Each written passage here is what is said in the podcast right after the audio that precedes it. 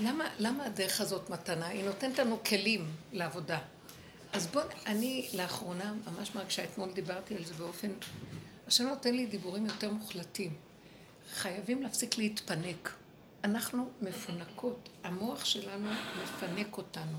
הנה, מייללות, כן רוצות, לא רוצות, אין לי כוח, לא יכולה, לא יכולה. התודעה הזאת לא נצא ממנה, תמיד יהיה תשעה באב, ותמיד נגיד אנחנו מאוד עצובים, ועוד מעט ייבנה המקדש. ועוד מעט נהיה בשמחה. נעלה את ירושלים על שמחתנו. מי שמתאבל זוכה לשמחתה של ירושלים. אה, מי, ש... אה, מי שעשה משהו, כפרת עוונות טוב, נסכים, נקבל הכל. אה, לשנה הבאה בירושלים הבנויה. זה התודה של עץ הדת, היא לא תיגמר, כי תמיד דבר מול דבר, והיהדות התלבשה בה, כי אנחנו מול השלילה, אז החיובי מול השלילה. אבל כל, כל עוד יש שלילה, יהיה חיובי, יש חיובי, יש שלילה, יש שלילה, יהיה חיובי. לא יוצאים מהמעגל הזה. מה, צריך לבוא מישהו שיגיד די. מה די? די, זה לא פתאום ייפסק. גם משיח מחכה לנו שניתן לו אפשרות שהוא יכול להיכנס, כי המוח שלו לא שייך לתודעה, לא נוכל להכיל אותו. לא נוכל להכיל אותו. אז הוא ידבר כאילו בלה בלה, את לא תבינו מה הוא אומר, זו שפה אחרת. על כן אנחנו צריכים לעשות הכנה, והדרך הזאת תהיה הכנה. לאט לאט לאט לאט, צמצום אחר צמצום פנימה, צפצפו, אני אומרת, אל תיקחו את העולם. מה רות לא, עברנו כל כך הרבה, השאלה של רות. כל כך הרבה, נגמרנו, נשחטנו, נקלט. וברוך השם, אנחנו כבר לא באותו מקום. רואים את ההשגחה ממש וברמה פשוטה, כמו ילדים קטנים. עכשיו, כל דבר קטן נראה מדי גדול עלינו. אל תיבהלו. כי זה נכון, זה, פתאום אנחנו רואים איזה משוגעים אלה שחיים בכדור הזה, בתודעה הזאת, כולנו. אנחנו סוחבים שקים, אה, טונות, טרקטורים, ומתאמצים. וכאילו, יש לנו איזה משהו שנלווה, עוד מעט ירשמו אותנו בוי של הצדיקים, צדיקים, צדיקים. זה התודעה, נכון, אנחנו לא רוצים להיות רשעים, ובאמת היה תקופה גדולה של אלפי שנים שעבדו ככה, לכפר, כן, הכל. אבל הסוף מגיע ואומר, לא ייגמר לכפר, כי כל יום שאת נמצאת פה, מחר את תעשי עבירה. אז את צריכה לעשות תשובה, ועוד פעם תעשי תשובה, תהיי צדיקה. תרשמי וי, למחרתיים יבוא השטן המקטרג הזה שיושב בראש של התודעה, והוא יפתה אותך, יטעה אותך, יפיל אותך, ועוד פעם תעשי עבירה, ועוד פעם הוא ילך לקטרג, אז עוד פעם תעשי תשובה, ועוד פעם. תקשיבו, אנחנו חייבים להפסיק את זה, וזה תלוי רק בנו. מה רציתי להגיד לך? מה זה לרדת מהתודעה? אני, תרדי פשוט מהרחבות של המחשבה והרגש. כלומר, יש לך נתון, תמקדו בנתון הקטן. אני, אני שמתי לב, אני חושבת מחשבה, מחר אני עושה זה וזה בלילה. בבוקר אני אומרת, לא, אין לי כוח, אין לי כוח. אני מפילה את עצמי. כמו שהמחשבה באה ואומרת, תעשי, היית צריכה לקום לעשות ונגמר, שלום. ואם לא... לא לתכנן. לא לחשוב, לא, לא להתרחב. אמרת, תעשי, הרופא אמר, בדיקה, בדיקה. לא מבינה, לא יודעת, לא שומעת, וברכתיך בכל אשר תעשה. זה עולם העשייה, פשוט. לא, אני לוקחת אותו, מפרשת אותו, באמת, כי אנחנו כבר כולנו מוכי אה, תרבות חולנית, אז אנחנו מפחדים, לא רוצים אותם. אז אל תלכי מלכתחילה, שמע הלכת. כי שלחו, הוא בשירות לאומי, אז כדי להתקבל, שלחו אותו לכל מיני בדיקות. זה לא שאני לקחת אותו, פשוט כך, כך הם קבעו. אז שהוא ילך. הוא כבר גדול. נניח שאת מתלווה, תחי את הסכנה. את מתלווה, זאת אומרת, את הולכת להיכנס ללוע של הנחש, שפתוח. אז תפחדי. ואז כשאת נכנסת, יכולה להיכנס, אין לוע. אבל צריכה להיות חזקה כל כך בסגירת המוח עכשיו, שבאמת אין לוע, אין נחש, אין תודה, אין כלום. זה מה שיסגור אותה. אבל אנחנו עוד מאמינים, הרופאים, לא, ואנחנו מפחדים, אמת, אז לכן יש מה שנקרא צמצום אחר צמצום פנימה, לא, הדרך הזאת מתחילה לקרוא לנו לדגל. לא רוצים להיות שייכים לתרבות. זאת אומרת, אני לא מתנתקת מהעולם. אני כל היום הולכת, אני כל היום פוגשת אנשים. אני משוחחת, מדברת מילה, אבל מילה. אני כל היום פוגשת אנשים. ואני מדברת, אבל אין לה משמעות. מה נשמע? לא נשמע, כאילו, לא נשמע. זאת רוצה, אני רואה שיש כאן איזה משהו של חסד, עשייה, נתינה, אני שמחה, הולך לי, הנפש, השם נתן לי סיבה, וזה, טאק, עושים. שהמוח שלי יחשוב, לא כדאי, כן כדאי לך זכויות, לא יהיה לך זכויות, מה עושים, מה נמאס לי מהחיים, לא נמאס, אסור לחשוב. נגמר. שכבתי כאן בתשעה באב. היו לי המון תוכניות על תשעה באב. אני, אני אדם ש... ששמתי לב, התנועה משמחת, זה ברור, כולנו יודעים. ופתאום אמרתי, היה לי גם תשישות מאוד גדולה, אני הרבה בתנועה, ופתאום אמרתי, אני לא יכולה להכיל את הכובד אה, הנוראי של היום הזה. ואז פתאום הבנתי שאני נותנת לו משמעות שזה כובד נוראי. אם אני סוגרת אותו, אין כלום, זה נשימה ונגמר. עכשיו, אני לא מפרקת את הצום, אבל אני גם לא רוצה להוסיף על הצום גם משמעויות, ואז יש לי תיק של התאבלתי, וי, אה, נמחצתי, עשינו את זה הרבה שנים. לא רוצה את השכר, את העונש ולא את השכר. אז מי שמתאבל זוכה. בסדר, אני לא רוצה כלום. אני רוצה כמו תינוק ליהנות מהנשימה שלי הרגע ולפעול פעולות. לא יכולתי אפילו לפתוח קינות. בערב עוד אמרתי קינות, ביום אמרתי, אין כלום, כלום. אני נכנסת לכלום שאין כלום. לא מוכנה לכלום, רק הגוף נח, נכנסתי בעצמות שלי, שכבתי, אפילו הדיבור עם השם, גם לא היה לי כוח, כי הצום מחליש, אין כוח.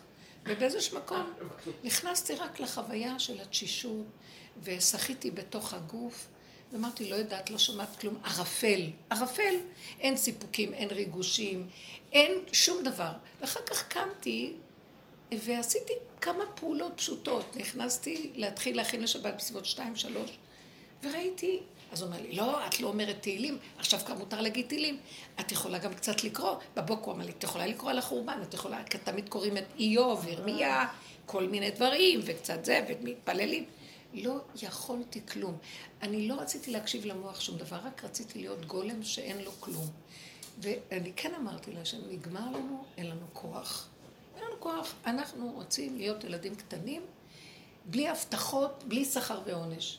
תביאי את הגאולה. אז מה, ההבנה שלי הייתה זה, אני צריך גלמים כמוכם שהגאולה תבוא ותיכנס. היא צריכה גולם, היא צריכה במה. היא צריכה מי שעושה את עצמו קרקע. כלי, כלי, ריק. זאת אומרת, זה לא רק התשעה באב, ותשעה באב נגמר, הרגשתי ממש את המקום של משיח, ממש אני רוצה להגיד לכם, לא אורות ולא שמיים ולא כלום. שקט של כלום. והוא, והוא יושב שם ומחכה שיקראו לו לדגל. אתם הבנתם? הוא יושב בכלום. הוא, אני יודעת, הוא מרוקן מתחושות. המוח שלו, היו לו תקופות שכשהוא עובד יוצא מתודעת העולם ותרבות העולם, אז היו תקופות שהמוח שלו הביא אותו לכאבים וחושך ומה, הוא עבר הרבה איסורים. אפילו לא בשביל עצמו, בשביל העולם. הוא עבר את העולם, הוא, הוא חצה פה את העולם, הוא נכנס לתחום של העולם, הוא חייב להתלכלך איתו. אבל הסוף זה שהוא אומר לא. והוא נכנס לוויד הזה, אין כלום. וויד, כלום. כלום. הוא יושב בכלום. בכלום המוח לא מציק. נכון שיש פעולות קטנות. אל תתנדבו לדברים גדולים. למשל, כשאת אומרת שהבן שלך כבר גדול, זה כבר גיל של שירות לאומי, רציתי להגיד ביטוח לאומי, לא יודעת, הכל אותו דבר בעיניי. אז הוא צריך ללכת לבד. לבד. הוא לא יכול. למה הוא לא יכול? כי את הרגלת אותו שאת המפנקת הגדולה. מה? זה כמו שאתמול הייתה... הוא בספקטרום, כמו הבת שלי. הם לא יכולים. אז הם לא יכולים לבד. לא אז תהיי גם את כמוהו. כאילו, את היכולה שלו? שני מפגרים מוליכים אחד את השני, זה טוב. אחד עוזר לשני. זה סולע וזה פיסח, כולנו אותו דבר. זה פיסח, זה חיגר, ואחד מתלבש על השני.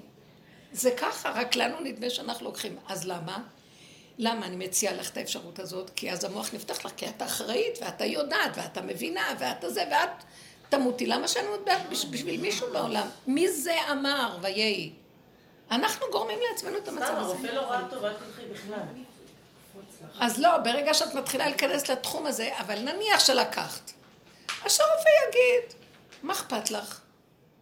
לא, אבל אכפת לנו. אז שמה עוד נמצא השד. אם אכפת לנו, אנחנו בסערה, בכאבים, אכפת לנו. אנחנו צריכים, בבקשה, אני לא סובל את המילה צריכים, זה מרגיז אותי להגיד, זה לא יפה. להגיד צריכים, אנחנו צריכים. לתת עצות זה לא הדרך. אבל אנחנו חייבים לתפוס נקודה. בואו נתעקש לא להרגיש, לא לחוש מינימום של מינימום. מתחיל, מתחיל להיות לך איזה שערה של משהו, תדעי שנכנסת לתחום מסוכן. לא, לא יכולה. תתעקשו על הדבר הזה. אתם לא מבינים, זה, שם נמצא משיח. אני הרגשתי ממש איך משיח נמצא במקום הזה. נגמר הצום בשעה שמונה, לא רציתי לשתות ולאכול, לא היה לי צורך בכלום. נכנסתי לערפל, היה כיף שמה. אין מוח שאומר, אני רעבה, אין לי כוח, אני לא יכולה, לא, לא, לא צמה, כן צמה, לא, לא כלום, אין כלום. אין שם כלום, אין אני. משהו פשוט שלא מרגיש, לא מבין, לא כלום, וחי טוב שם. ויש שם אור מתוק. מה האור המתוק שם? זה לא אורות. קיום של צמח, עץ. טוב לו. הוא לא כמו שהמוח אומר לו, לא אכלת שמונה שעות או עשר, עשרים שעות, לא נורא. צמח יכול להיות קצת לחיות, זה לא נורא. המוח משגע אותנו, לא, ואני אוהב, אני לא אוהב, אני אוהב קרואסון, אני לא אוהב שקדים, אני כואב. לא רוצה יותר להביע דעה, הרגשה. לא רוצה.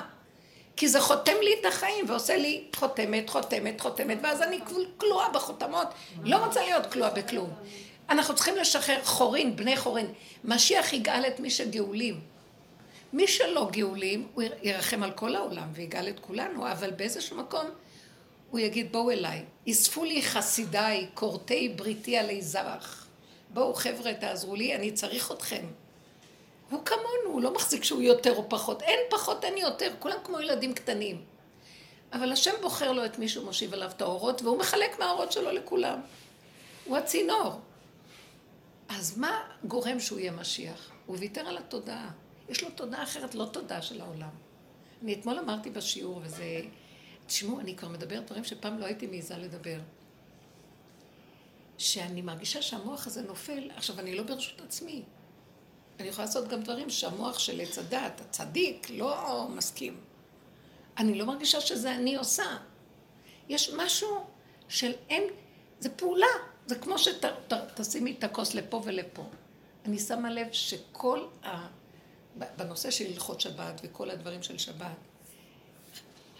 הדעת עומדת והיא רואה, אז כשהיא רואה, אז צריך להיזהר שהיא רואה. יש מה שנקרא מראית עין, יש מוקצה, מחמת זה, מחמת זה. הגולם, אין לו מה שמוקצה ואין לו מה שלא מוקצה. יש לו מה שהוא צריך כאן ועכשיו הרגע. והוא הכי בהלכה, הכי, הכי אמיתי. אין לו תוספות שאז הוא צריך כל מיני, ועשו משמרת למשמרתי, עוד צייגות גדר, עוד גבול, עוד גבול, כי הוא רואה הרבה, הוא מתרחב, יש לו פרשנות ומשמעות, אז צריכים לעשות לו גדרים, שהוא לא יפרוץ את הגדר. אבל הגולם חי בדיוק של מה שאיך שזה ככה, ולא, שמה לא ייתנו לו לחטוא. שמה יש מי שמחזיק אותו, זה פשוט בדוק. ואם האדם סטה ועשה משהו, אז זה ככה בסדר, אבל למוח זה לא נראה. אז אני אמרתי אתמול בשיעור שהיה לי קשר, לא, אה, אני לא רוצה לדבר על זה, אבל עם ה... מישהו שבאמת, מאלה שהרב אושר אמר עליהם שהם בחזקת משיח. היה לי איזה דיבור או שניים מדי פעם, כמו אליעזר. פוגשים אותו, או שדרך מישהי שהלכה אליו או משהו, ואני שאלתי שאלה. אז הוא אמר, אה, כאילו, ש, שבש, אה, כאילו הוא אמר, או ככה הבנתי, שהוא מדליק את החשמל, מדליק בשבת חשמל. אז אני אז זה בעצם לא דיברה איתי, זה מישהי שדיברה איתו, כאילו, אני שמעתי את זה, אבל... אז אמרתי, מה, אתה לא שומר שבת? אז התשובה שלו הייתה מאוד מעניינת. אה, אם, אה, אם אני אלך כמוכם בשמירת שבת, אז איך, אז איך אני אעזור לכם ולעולם? אני לא יכולה לעזור לכם ככה. טוב, אני, זה מה ששמעתי. ועכשיו אני הסתכלתי ואמרתי, כמו שאנחנו בתודעת עץ הדת שומרים, וככה כולנו, אני לא באה לפרק עכשיו את הדת של תודעת עץ הדת, אבל מי שרוצה משיח זה משהו אחר. הוא חי את התורה, התורה היא איתו, אבל לא כמו שאנחנו. זה תורת השם, יש שם את השם. והשם זה לא, זה לא תודעת עץ הדת, שהתורה התלבשה בה, ולפי התודעה סדרה, אתם מבינים? כמו שהתלבשה על איזה גוף, שיש לו מידה כזאת, אז היא מסתדרת לפי הגוף שלו ולפי הצורה שלו, לפי תודעת עץ הדת. מה, ה, אה, מה, אנחנו דיברנו הרבה ופירקנו, תכונות של עץ הדעת שהתלבשה עליהם התורה. אה, עץ הדעת הוא רשות הרבים. מנקודה קטנה עושה הרבה. הוא כאילו הענפים של השורש. קחי את השורש, שורש. עכשיו הענפים עושים עוד ועוד ועוד ועוד, וגם מסתבכים בתוך עצמם, וגם זה וזה.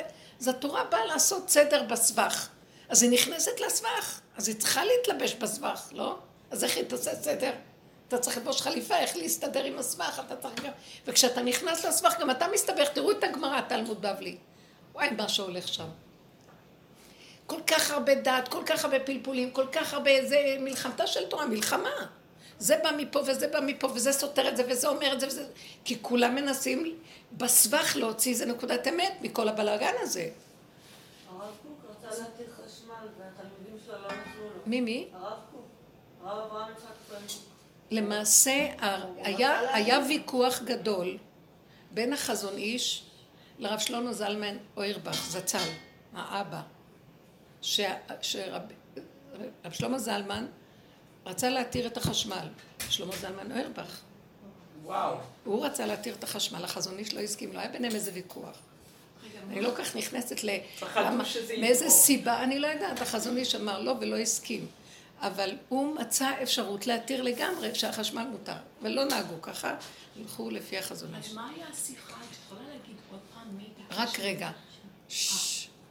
סליחה, אנחנו בשיעור לא להפריע. מה את אומרת? את יכולה להגיד שוב פעם השאלה שהתחלתי איתו, שמישהו ביקש... לא, מה, אתה לא שומר שבת? התשובה, הוא לא אמר לה כן או לא. הוא אמר לה, אז איך אני אוכל לעזור לכם אם אני אשמור כמוכם? איך אני אוכל לעזור לעולם? זה תוקע אותי. אני אכנס לתודעה שלכם, אני לא יכולה להביא לכם אלוקות. מי ענה את זה? האיש הזה.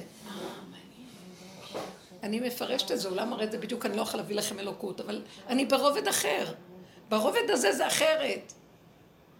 אני אגיד לכם את האמת.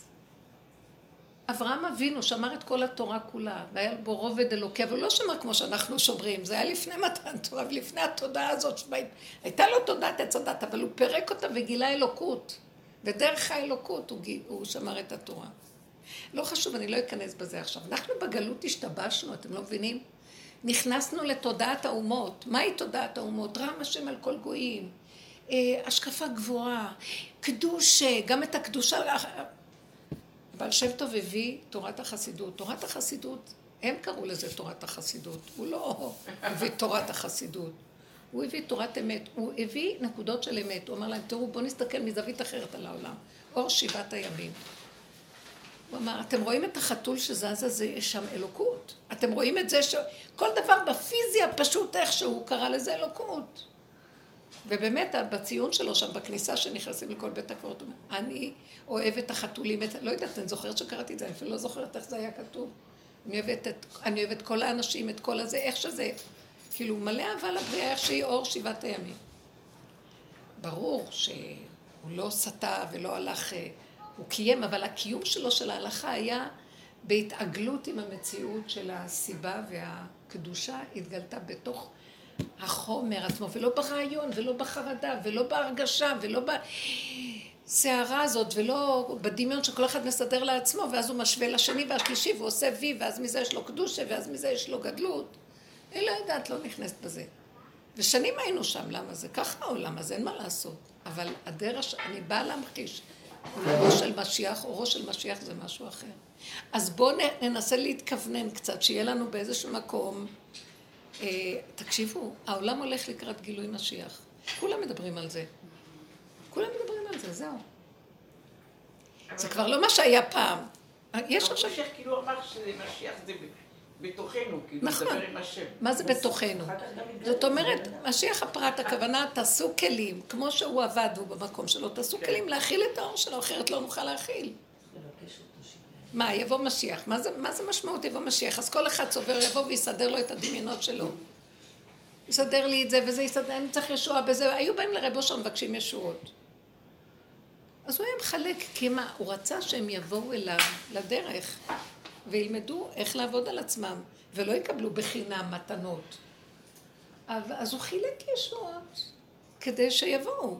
כמו שכתוב, השם קנני ראשית דרכו. כשלפני שהוציא אותנו ממצרים, הוא קנה אותנו. עשה לנו ניסים ואותות ומופתים ונפלאות ומה לא, והמן והבאר וענני הקוד והכל, אחר כך תקע אותנו, אמר פה תהיה קבורתכם, קבלו את התורה. יאללה, לכו לעבוד. לא בחינם פה. בשביל זה בראתי את העולם, שבזכות ובבחירה תגיעו. אז עכשיו, הבחירה של סור מרע ועשה טוב אנחנו מורידים. איך? איך אפשר להוריד? עשינו עבודה מדהימה, זו עבודת הכנה של אליהו הנביא בא להגיד לנו. מה הוא אומר לנו? תעזבו את הכדור הזה. איך? מי להשם אליי? תתחילו לשוב אל השם. אליהו הנביא בא לעזור לנו לשוב בתשובה. אז יש תשובה של, אז בואו לא נהיה חילונים, נהיה דתיים. נזרוק ציציות, נזרוק כיפות, נזרוק אה, כיסויי ראש, מה לא? לא זאת התשובה. התשובה שלו, תיכנסו פנימה, פנימה, פנימה, ותשובו, ושבת עד השם אלוקיך. תחפשו את השם שנמצא בתוככם. תורידו את הדעת, עץ הדעת, תתחילו לפרק אותה, תכנסו למידות, לכללים, למידתיות הפנימית שלכם, לכלים הקטנים, חוויה, אמת, פשוטה של חווייתיות. תיכנסו שם ותראו כמה שזה קשה להעביר את הפאזה מי וידעת היום להשבות אל לבביך מתים, זה תחושת מיתה, כי את ממיתה את הדמיון שלך. ואז את רואה איזה דמיון, איזה... הסערה, פחד, החרדה, הכאבים, הדמ... מחשבות, הכל. ממה? עד שמגיעים לגולם אין לנו כוח לכלום. זה טוב, זה נהדר, הגולם הזה מצוין. עכשיו, איך אני אפעל בגולם הזה? אני יש ילדים קטנים, איך אפשר? אה, זה הוא פועל דרכי, אני מגלה את זה. זה לא אני, זה כבר לא אני. כי מה שאני זה המחשבות שלי, זה הפרשנות שלי. זה המנגנון שאני קוראת לו, אני מנגנון משוגע, מדוזה משוגעת שלוחצת, מוחצת, מדביקה, דביקית. את מוציאה אותה מפה, באה לפה, את מוציאה מפה, באה לפה. עוקצת, מכאיבה, מרגיזה, אין כוח אליה. אז זה האני.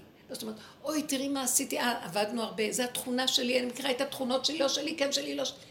בסוף אמרנו, אני לא נגמרת ממנה, אז זה לא שלי. האני הזה זה המנגנון, זה לא אני. התחלנו להגיד, זה לא אני, זה לא אני, זה לא אני, זה לא אני, זה לא אני, זה לא אני. התעסקנו בגולם הקטן, אז כבר אין לך חשק אפילו ללכת לעשות עבירות או לעשות דברים, אין לך חשק לכלום. נשארת כמו ילד קטן. ילד קטן, פטור. הוא לא עושה עבירות כי המוח שלו לא מטעה אותו ומשתה בו וסוטה אותו, גורם לו לסטות. אז הוא נשאר בקטנה. הקטן הזה נהיה גבולי. עוד צעד אחד פנימה להתקלל בערפל הזה הפנימי, זה מקום של משיח, זה מקום מאוד יפה. תקשיבו, זה באמת מתוק. אני אגיד לכם, זה state of mind כזה. זה לא בדיוק mind, אבל זה כן mind. כי יש שם איזה מין, את עדיין, את לא איבדת שפיות חלילה. את פשוט יושבת, ואת לא רוצה להתרגש, לא רוצה להביע דעה, לא רוצה... אה, אני ראיתי ככה, בני המשפחה באים, אז הם תכננו, אני כבר לא מתכננת כלום. מי שרוצה, הנה אני פה. ואני משתדלת פה לעשות מה שכיף לי, אבל פלוס עוד לאנשים. לא אבל נופש. תמיד מה שכיף לי. אני אוהבת אנשים, זה טוב. כל אחד וטיבו. עכשיו, הם תכננו איזה משהו, אז, אז אמרתי, טוב. אז פתאום מישהו בא ואמר, לא, זה לא מתאים לי. אז אמרתי, טוב. אז זה אמר, לא, אחרי זה שכבר קבעו זה, אז באו ואמרו, לא, אבל אנחנו כן זה. אז אמרתי, טוב. זה נהדר, והסתכלתי, את לא מבינה, פתאום אמרתי, מה אכפת לי, יבואו, ילכו, זה... לא, עשיתי קצת, הזזתי דברים כדי שאפשר יהיה לפי התוכנית. ופתאום אמרתי, רציתי להגיד להם, אבל הזזתי, אז אמרתי, מה הזז? אז תזז, תזיזי, לא תזיזי, כן תזיזי, לא תזוזו, לא תזוזו, כן תזיזי, מה אכפת לך כלום? זה דמיונות.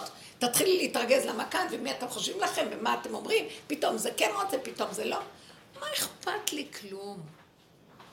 טוב לי איפה שאני, שם אני רוצה להישאר. פתאום היחידה הקטנה הזאת שומרת עלינו מהשקר של העולם. לא רוצה להתערבב עם כלום. כי לא מעניין אותי, יבואו טוב, לא יבואו גם מצוין. אה, זה יהיה שעה זאת, טוב, שעה זאת, גם טוב, הכל בסדר, זה רק הדעות והמשמעויות, והמנגנון הזה הוא משוגע, לא רוצה אותו. אז נשאר המהות ההווייתית הפשוטה, הקיומית, של כאן ועכשיו.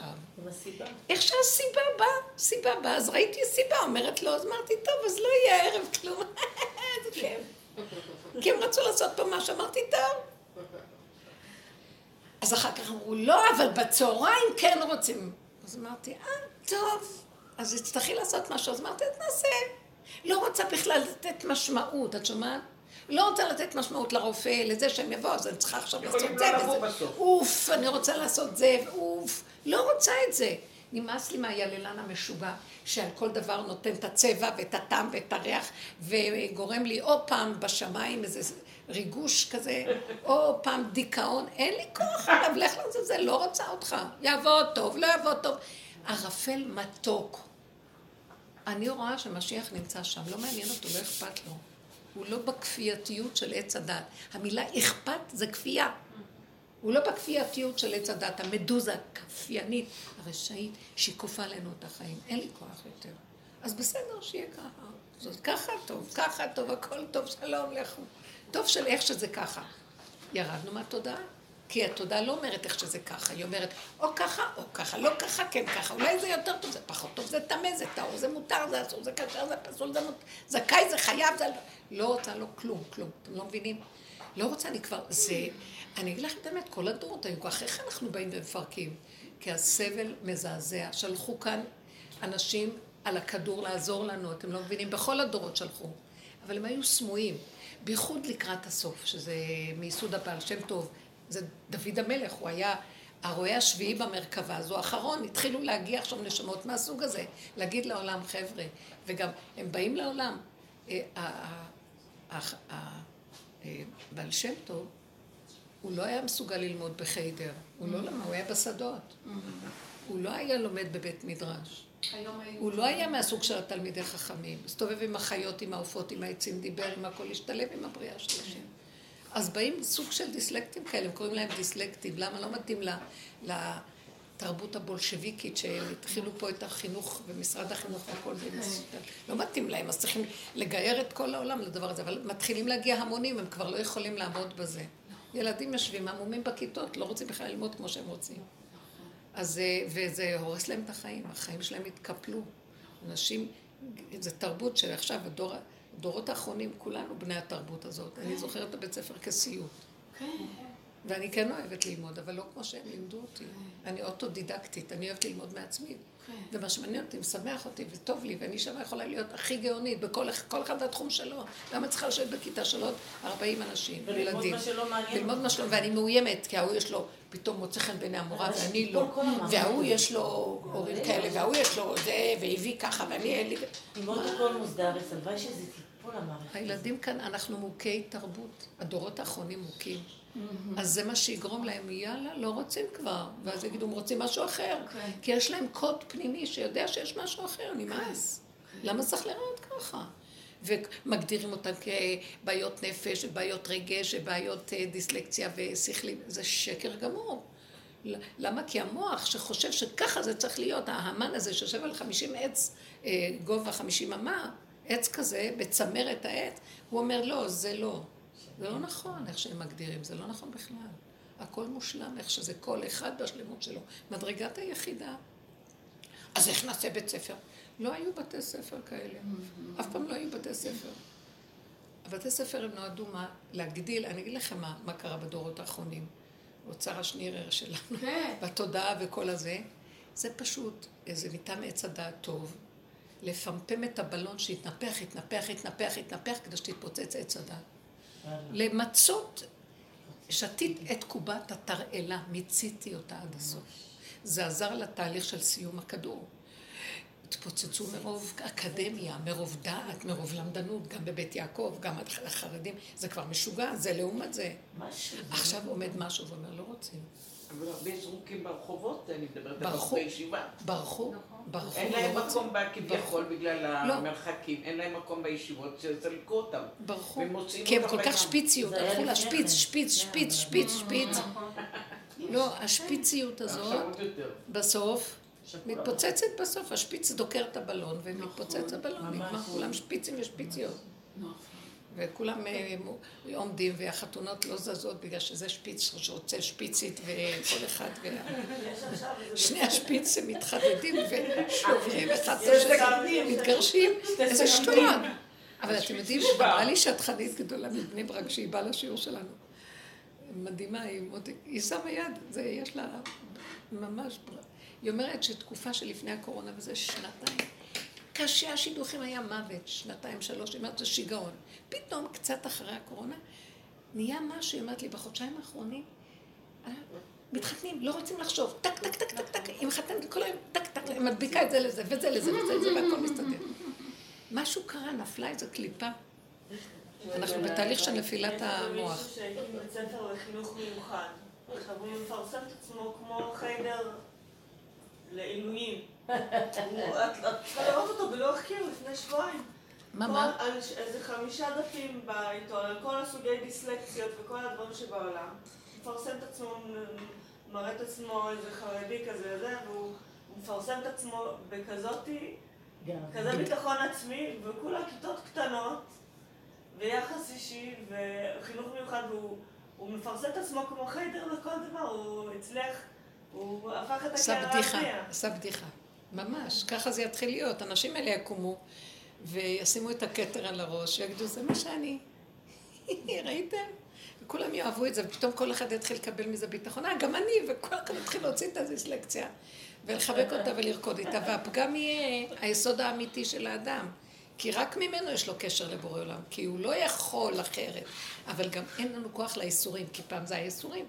אני אמרתי, דוד המלך, היה לו איסורים, כי חשבו אותו לאדם מוזר. בגלל שהוא לא היה נחשב כמו כולם, הוא היה מוזר. הוא היה AD, ADHD, כל ה-DDD. זה, כן. זה, ודי. כן, היה לו, היה לו היפראקטיביות, היה לו תנועתיות חזקה. אבל, מהאיסורים שלו, שלא קיבלו אותו, נקשרה נפשו באלוקות. מגיל קטן זרקו אותו המשפחה, מה לא, הוא היה מסתובב לבד. זה מזה התחבר לו מהאיסורים, מהכאבים. ומה שבסוף הוא הגיע למקום, גם ייסורים אין לו כוח. והוא הודה חטאתי נגדי תמיד. בהמות הייתי עמך, אין לי כוח יותר לסבול. ארו המים הזדונים על ראשי, אין לי כבר כוח לסבול, ושלום. אני מקבל את הכל איך שזה ככה. רב היה אומר, גם לא היה לו כבר חרטה. מה שהוא עשה היה בסדר, ואיך שזה ככה, הכל בסדר.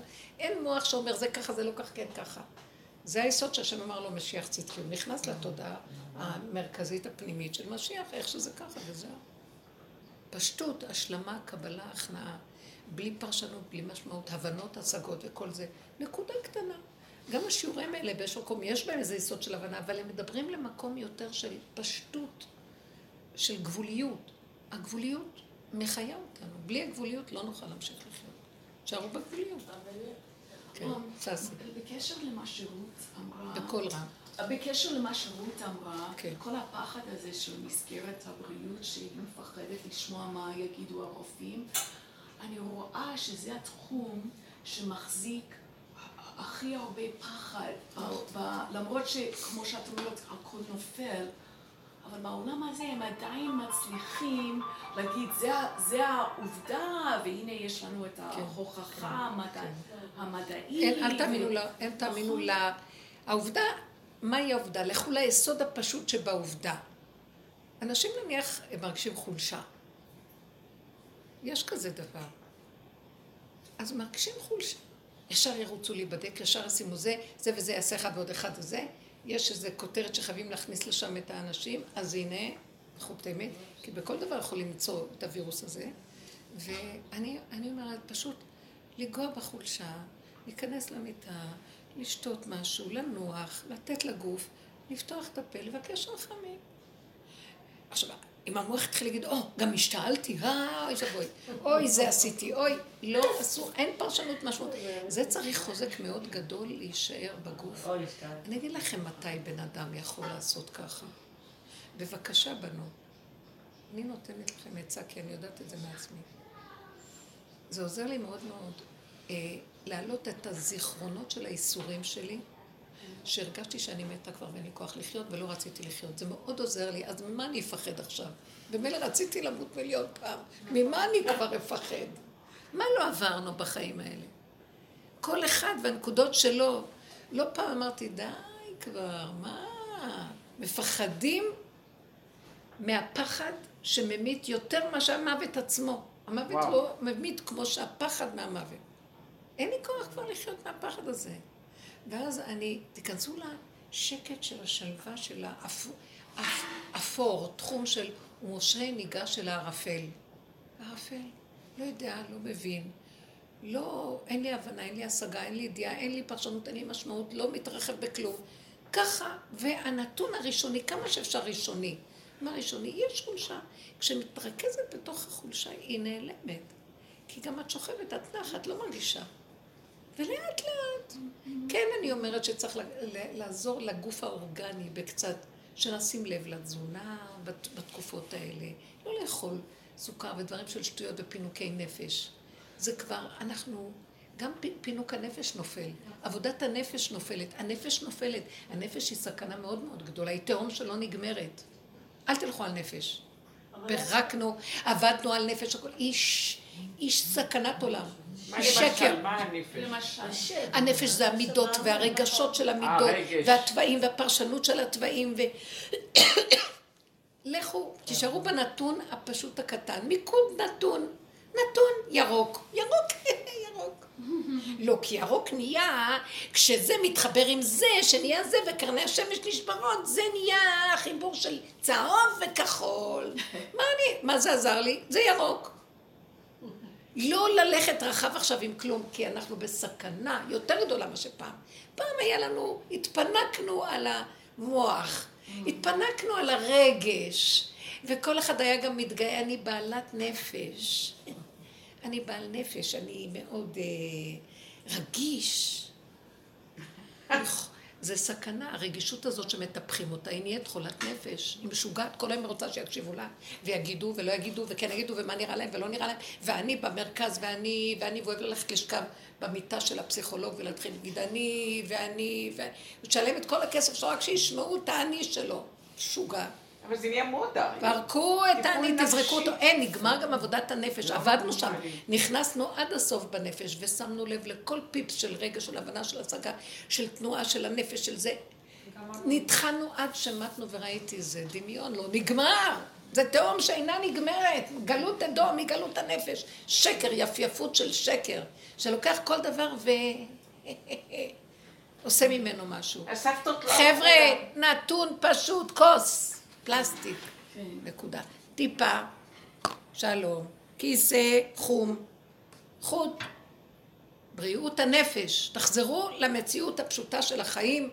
שם נמצא משיח, הוא לא רואה כלום. בריאה יפה, ירוק, שמש, פרח, ציפור. הוא שומע, הוא רואה, כי המוח שלו ריק. מספיק עם הקשקושים. זה חולי, זה מגעיל, זה תרבות גויים. חולי הנפש, מאיפה בא? מארצות הקור והסקנדינביה וכל החולים, חולי נפש למיניהם. לגמרי. אנשים הפשוטים באפריקה לא היו חולי נפש, לא היה להם נפש, חולה, לא מבינים, לא יודעים, אוכלים במ במ, טוק טוק, פוק פוק, וזהו, נגמר. בטבע. אז אני לא הולכת על הכיוון הזה גם, אבל זה יעזור לנו, הלכנו לגולם.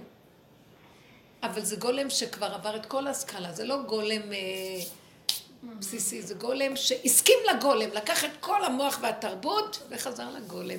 זה אינו דומה. שמה זה האור של משיח. כי האור, האור הגנוז, שמה הוא מתגלה. בגולם, בחומר גלם. רב אושר היה קורא לזה תוהו ובוהו. מה זה תוהו ובוהו? חומר גלם, אז הוא נתן דוגמה. הכינור של דוד המלך, כינור. הכינור זה חומר גלם. זה יפה. אז תדעו לכם שהמילים והבהירות של המילים מתפתחות איתנו עם, עם הדרך. הוא, היו לו הרבה, הוא דיבר מאוד יפה וברור, אבל שימו לב, אנחנו אומרים, לא השתמשנו במילה תוהו ובוהו, היא, לא, היא לא ברורה. נראה לנו תוהו ובוהו שזה הבלבול של המוח. לא, הוא אמר שתוהו ובוהו, והארץ הייתה תוהו ובוהו. חומר גלם פשוט חשוך, איך שהוא ככה. בוא ניגש לזה. ומשה ניגש לערפל, התוהו ובוהו בלי פרשנות, בלי עץ הדת, זה לא התוהו ובוהו. עץ הדת זה תוכנת דמיונית עם הבלים של הבלים של הבנות והשגות ומשמעויות ופרשנויות וידיעות. ואז הרגש בא, גדלות וחשיבות וגאווה וייאוש וחרדה ופחד וקנאה ונקימה ונתינה ושנאה ומה לא. אה? כלום. בואו נחזור לחומר גלם הפשוט. קחו את הדבר הזה, תעבדו עם החומר גלם הפשוט. אין לך רק מה שעינייך רואות, רק מה שאזנך... בלי אה, כן, אה. אתם לא יודעים איזה... זה לוקח הרבה זמן שאנחנו כבר הגענו למקום הזה שאת יכולה לנגוע בנקודת הגלם. וזה התוהו ובוהו. משה ניגש אל ערפל, התוהו ובוהו הזה משיח יושב שם. הוא יושב שם. חומר גלם. זה מאוד מאוד חשוב. זה בריאות הנפש, זה פשטות. שמה האלוקות הנקייה מתלבשת. בית המקדש זה תוהו ובוהו, חומר גולם. חומר גלם פשוט. כלים פשוטים. לא נכנס שם מישהו עם תודעות מפותחות. כהנים, מה הם עשו שם? שחטו, ניקו, הדליקו נרות. מה? עבודות הכי פשוטות. לא היה שם אפילו בית המדרש והסנהדרין ישבו מבחוץ. בית המקדש עצמו, שהאור הגנוז ירד עליו, ומזה אחר כך הם קיבלו את הכוח ללמוד תורה בדעת, שזה דעת גבוהה, היה פעולות הכי פשוטות בעולם. טבע, פשוט, נקי, מדויק. שמה שאתה שכינה. השם ברא טבע, הטבע הוא מדהים, זה אלוקות גמורה, בלי כל הלכלוך ששמנו עליו. תהנו מהחיים. אתם הבנתם מה אני מדברת? זה הפך להיות סיוט פה החיים. איך נהנה? אני מנסה שונאת צום. זה כבר הפך לי, זה אין לי... נגמר הצומות, כבר אין כוח. יקום דור שיפרק את הכל ויגיד לא רוצים וגמרנו. זה לא כפירה. הפוך. שקר להמשיך לעבוד את השד הזה, לא תהיה שם גאולה יותר. שהשם יראה שהרבה כבר לא יכולים, אז הוא יגיד, נגמר. זה צריך אנשים שמתחילים להגיד, נגמר, אין כוח. אז מי, מי אלה שיתחילו לעשות את זה? מה אם מגיעים דור של דיסלקטים, דור שחסרי אונים, והם מודים באמת, ומה פתאום, מה להם ולצום, אין להם מוח, למה אני לא חטאתי, לא עשיתי כלום? תודעה נפלה. כמו שאותה ילדה מתוקה אומרת לאימא שלה, אז אימא אמרה לה, תשעה באב, קצת לפני תשעה באב, היא אמרה לי את זה בתשעה באב, אה, נפגשתי איתה בסוף תשעה באב, בערב, בלילה מאוחר. אז היא אומרת לי, אז הבת שלי אומרת, אמא, למה את אומרת, עוד מעט ייבנה בית המקדש, עוד מעט נהיה בשמחה, עוד מעט יהיה, כי כאילו, היא אמרה לה כמה... הילדה אמרה לי, ילדה בת תשע. למה את כל הזמן אומרת, עוד מעט יהיה שמח, עוד מעט ייבנה המקדש, עוד מעט נעלה לירושלים את ראש שמחתנו, עוד מעט. למה שלא נהיה בשמחה כבר עכשיו? למה כל הזמן אתם אומרים עוד מעט, עוד מעט? אז למה אי אפשר סתם להיות בשמחה וזהו? הנה, כאילו, ואז כשהיא אמרה לי את זה, אמרת לה, תראי איזה, אני ישר מפרקת. אמרת לה, תראי איזה פשוט פשטות. היא אומרת לנו, אתם חיים בתודעה של עוד מעט יהיה, לעתיד לבוא, בשנה הבאה, בית המקדש קרוב, הנה משיח עוד מעט מגיע. למה? ואתם מנותקים מהאמת, כי אתם חיים מפה עד פה, כוס שותה את הכוס שותה, הולכת, הנה מה שאת רואה רואה. בין המוח לבין המציאות יש נתק, ואנחנו חיים, אכלה ומחתה פיה, נהנים, הולכים, קונים וזה, ובמוח עוד מעט יהיה שמחה, עוד מעט יהיה זה. כאילו, השמחה קיימת, השמחה לא כל הזמן קיימת, המשיח כל הזמן קיים, בית המקדש כל הזמן קיים, אם רק נסכים, היום אם בקולות תשמעו, הנה. הנה, הנה. אבל התודעה לא נותנת, זה תודעה. זה תודעה, תפיצו, תגידו את הדיבורים האלה, זה תודעה. זה לא שום דבר יותר. והיינו צריכים להיות שם, אין אפס, זה לא הפקרות. אכלנו ונסענו בעול. אכלנו, אתם יודעים מה קרה? נכנסנו לאולם המראות. כאילו אולם כזה שאת נכנסת ואת רואה מראות, מראות, מראה, מראה. כאילו לפארק, יש לונה פארק. ויש כל מיני דברים בלונה פארק. הכניסו אותנו לאיזה לונה פארק. עוד מעט נצא, ואיך זה נראה אמיתי שם, ומפחיד, ומצחיק. עוד מעט נצא, ונגיד, אוי, זה רק היה לונה פארק, לא היה ולא נברא. אז שם יש את הגלות, ושם... עכשיו, התורה נתלבשה שם. אז יש חגים, ויש מועדות, ויש הכול, יש נקודות אמת שם. תראי רגע, את נכנסת לאולם המראות, את רואה את הפנים שלך. יש נקודת אמת, יש לך אף, יש לך עיניים וזה, אבל שם זה מתעוות. או שהעין נראית לך ככה, והאף מתרחב, והמוח מצח נראה עד השם. וואי, מפחיד. שלי חלם חלום כזה בדיוק כמו שאת אומרת. את מבינים משהו כזה? ואז, אז יש נתון אמיתי, אבל הוא מאבד את הפרופורציות שלו. זה תודעת עץ הדת. יש תמיד שמחה פה, תמיד יש הכל פה. אבל אכלנו מעץ הדת, אז אנחנו תחת הבועה של צריך לשלם את זה, נכון? אם היינו אומרים ברגע הראשון שאומר לנו, טוב, אתם אכלתם, אתם צריכים לשלם. נגיד לו, לא רוצים לאכול. אכלנו, זה היה דמיון, נכנסנו לדמיון, ועכשיו אנחנו בדמיון, אז הכל יהיה דמיון כאן, אנחנו לא יכולים, זה רק דמיון. אם זה דמיון, בואו נפרק את הכל ונצא, זה רק דמיון. תוציאו אותי מהדלת של האולם המראות. לא היה לנו את השכל להגיד את זה. למרגלים לא היה את השכל להכיר, אנחנו מתים מפחד, כי מה נעשה? תחת, אנחנו תחת תודעת עץ הדעת. אז איך שלא נפחד מהמרגלים, מיושבי הארץ? לא היה להם את השכל, אז הם עוד, הם עוד אמרו, לא, אנחנו לא רוצים. הם לקחו ברצינות את אולם המראות. ואז היה עונש, תשעה באב כל שנה. אה, טוב, נכפר. הכל בתוך עולם הדמיון. פתאום בא ילד קטן ואומר, אמא, למה אי אפשר... אבל אנחנו במילא חיים ושמחים ואוכלים, כי בתוך כל העולם של המוח יש בריאה, בריאה פשוטה, נקייה, שהיא נתונים פשוטים יפים, למה אתם לא נכנסים לשם? הילדה הקטנה אומרת, אין לה את המוח הזה הגדול. אבל היא רואה שההורים לוקחים אותה ויש רגעים שמחים והולכים...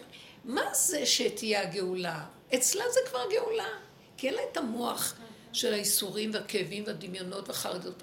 היא הולכת, היא נהנית, הם אוכלים, שותים, הילדים. למה שלא נהיה ככה? הנה הגאולה כבר נמצאת פה. מה אנחנו מצפים שיהיה שמשיח יבוא? אין. עולם כמנהגו נוהג, אומר הרמב"ם. הכל כרגיל, רק לא יהיה את המשוגע הזה שיושב במוח. כאילו נצא מאולם המראות, העיוותים יפסיקו, והבריאה תראה נקייה, איך שהיא פשוטה באמיתיות שלה. מה דעתכם? מדהים, למה לא? למה לא? אני לא מוכנה יותר עוד תשעה באב כזה. אז עכשיו, אני לא יכולה לפרק אותו בגדול, לא יכולה לפרק אותו בקטן. ולהגיד לא רוצה. אני גם לא יכולה להגיד אין צום כרגע. לא, השנה לא יכולתי להגיד אין. כי לא הפריע לי. אתם יודעים משהו? יש לי צומות שהם לא חשובים, והמוח שלי אומר, את יכולה לפתור לי, לשתות לך קפה לשיעורים. הצום הזה אמרתי, אני לא רוצה לפרק אותו. אני לא, אבל משהו כן. לא נתתי חשיבות לצום, אז כבר לא יהיה לו משמעות, גם לא הרגשתי אותו בכלל. להגיד לך הכל דמיון. גם אם לא נאכל יומיים זה לא נורא, זה דמיון. חייב קפה בבוקר, אתה פשוט, זה אין לך גולם. זה פיקוח נפש כזה, כאילו, כן, כי המוח שלנו אומר, זה פיקוח נפש, אנחנו הרבה בפיקוח נפש הזה. עד שנגיע לפיקוח נפש של אמת, בפיקוח נפש של אמת אין חרטה. אין, אין אה, הלקאה עצמית. אין מצפון, יש ככה וזהו. יכולת אחרת, לא, אז מה אתה מקשקש? איזה יופי זה. אה? הגולם, הגולם. חבר'ה, לכו על זה, תסגרו. המוח סגור, סגור, סגור. כמה שיותר שם, על האדמה, ארצה, כל הזמן, זה תרגיל חזק. מה את אומרת, יהודית? יש לי איזו חוויה עם הגולם כל כך מתוקה, שנסעתי להורים שלי. ואחי ואשתו היו שם, והם החליטו, טוב, נוסעים לים.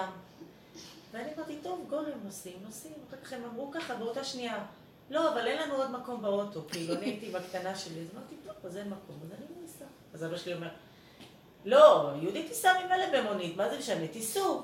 כאילו, כולם ביחד, אבל הם אה, ברכב שלהם, ואני אחרי בוא נמות, טוב, מונית, מונית. אבא שלי הזמין מונית, אני עולה עם הקטנה למונית, והם נסעו ל... לחוף המופרד בבת ים, שזה בסוף, בסוף רחוק. המונית מתקרבת לים, ואסתי שואלת אותי, אמא, אז נו, תתקשרי אליהם, הם שמה, בסוף, בבקש, בחוף המופרד. אמרתי, רגע, אני אבדוק, אני בודקת ככה עם הגולם, מה איפה אני רוצה לרדת? לא, אני בכלל לא רוצה לרדת שם איתה. אני רוצה ללכת איתה עכשיו עם כל הסחיבות והחול ובגיד ים.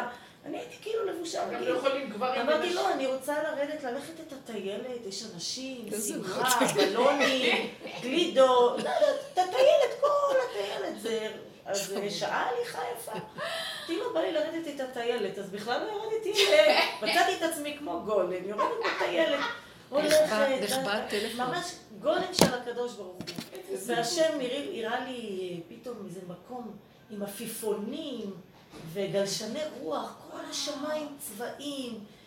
מה זה מתיקות? טוב, ירדתי לכיוון החול, אמרתי, טוב, התהליכה עכשיו ואני ארד לכיוון החול.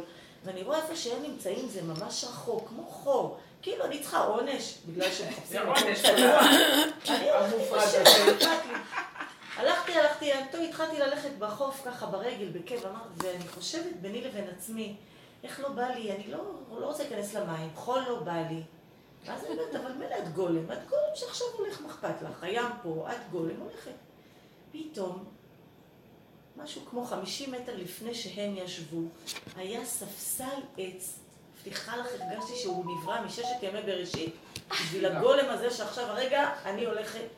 אף פעם לא היה שם ספסל עץ. פעם ראיתם ספסל עץ מהספסלים הגדולים האלה, שולחן ושתי כיסאות עץ על המים. לא יודעת אם הוא עוד קיים, אם נראה אותו, עוד פעם צילמתי את זה, שיהיה לי הוכחה. מבטיחה לך, הרבנית, הרגשתי כאילו שמו ספסל עץ להליכה שלי באותו יום על המים. ספסל ענק. ואפילו לא ניגשתי אליהם. איך השם ניגשתי לי על הספסל. אחר כך הם באו אליי, ראו שאני שזה יושבת זה. נכבה. עד אחרי השקיעה, הם באו אליי. אוקיי, הנה הביאה אני לי- מדליקה את שלי, איזה- יש איזה. קפה קר כזה בפחית, אז אפילו איפה לא אני ידעתי על הקפה הזה. זה ב... זה קפה קר בפחית, משהו. סליחה. הביאה לי קפה, הביאה לי זה, וואו. היא באה אליי, חזרה, באה. חזרה, הביאה לי דברים. איזה איזה. גולם, לא אכפת לי כלום.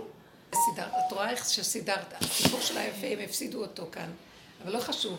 איך הסיבה באה לך ושימחה אותך, ונגמר החשבונאות, וזה צריך אומץ, כי הם שילמו למונית, אז תבואי איתנו, מה, סתם שילמנו לך מונית? לא, היא אמרה, לא, אני לבד לעצמי, ומאוד יפה. אני, אני נהנית דווקא מהעצמאות הזאת של לא מחשבנת. צריך אומץ. אז, אז אם נתתם לי מונית, שימחתם אותי. אני שמחתי בצורה הזאת. אתם מחכים לי שם, אבל אני נהנית לי פה. זה יפה, יש בזה משהו מאוד יפה. של אמת פשוטה לעצמי. צריך אומץ. עכשיו, הדור החדש, הוא יש לו משהו שקשור לעצמו, לא אכפת לו, שייתנו לו, שיביאו לו, שיאכילו אותו, שיסדרו אותו. ולא מתבייש אפילו בזה. אנחנו קצת דור עם מוסר, לא, אבל זה לא יפה, הוא נתן לך בשביל. זה הכסף שלו, הוא בעל הדעה, הוא בעל המאה. מי הוא המאה? בעל המאה זה בורא עולם. ח- אתה רק היית סיבה. ושלח לי דרכך אפשרות שיש לי אה, יכולת אה, ליהנות. תודה רבה. מה אכפת לך? שחרר. נלמד את העולם לשחרר. נלמד את העולם ליהנות, לשמוח, כל אחד באשר הוא, בלי חשבונות, בלי מצפון, בלי מגיע לי, לא מגיע לי, כן, החשבונות האלה, ונחמד, איך שזה ככה. בגרות אמיתית, פנימית. דווקא הילדים הקטנים הם הכי בוגרים באמת, כי הם רואים את האמת הכי פשוטה. איזה יפה זה. כן. אה, בערב תשעה באב, נילי הקיאה, מי מי? נילי, הבכורה שלי, הקיאה בטירוף. איזה ארבע פעמים רצוף. היא לא צמה. כל ארוחת צהריים. ואמרתי, טוב, אין קייטנה, אין זה, הם יהיו בבית איתי כל היום וזה. והיא לא נתנה לי שום דבר, היא לא הסכימה ללכת יותר. לא הסכימה, הקטנה לא מסכימה לעזוב אותנו רגע ללכת לישון אצל חברה שלה. מה את רוצה הכל להגיד? נסגר, נסגר, נסגר. והרגשתי כאילו, בטבע אני בהיסטריה. חייבים ללכת לרופא, חייבים, חייבים, חייבים, חייבים. והילדים כאילו מורידים את הכל לרמה של, די, עכשיו היא הפסיקה להקיא, עכשיו היא. הרגע, כל רגע מחדש להתחדש, הרגע זה ככה, "אמא, רגע אני זה ככה, מרגישה רגע זה בסדר." ככה, זה ככה, זה רגע כן. ככה.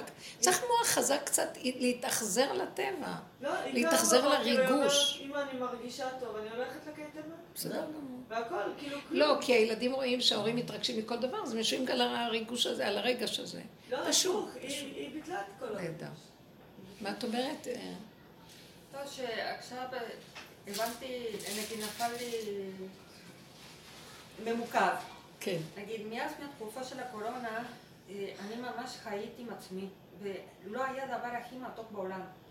באמת, אני אומרת לך, אין לי זמן, אין לי מקום, אין לי כלום, אין לי כלום. באמת זה כאילו... כי גם נגמר המוח. הזה עם המחשבות, אז אפשר, הוא לא מטריד, ונחיה. לא, לא רק זה. הוויה פשוטה. הייתי ממש כאילו מותשת כן, מהדבר הזה, מהמוח הזה. ופתאום כל העולם החיצוני הדמיוני זה מאוד מאוד מפחיד אותי.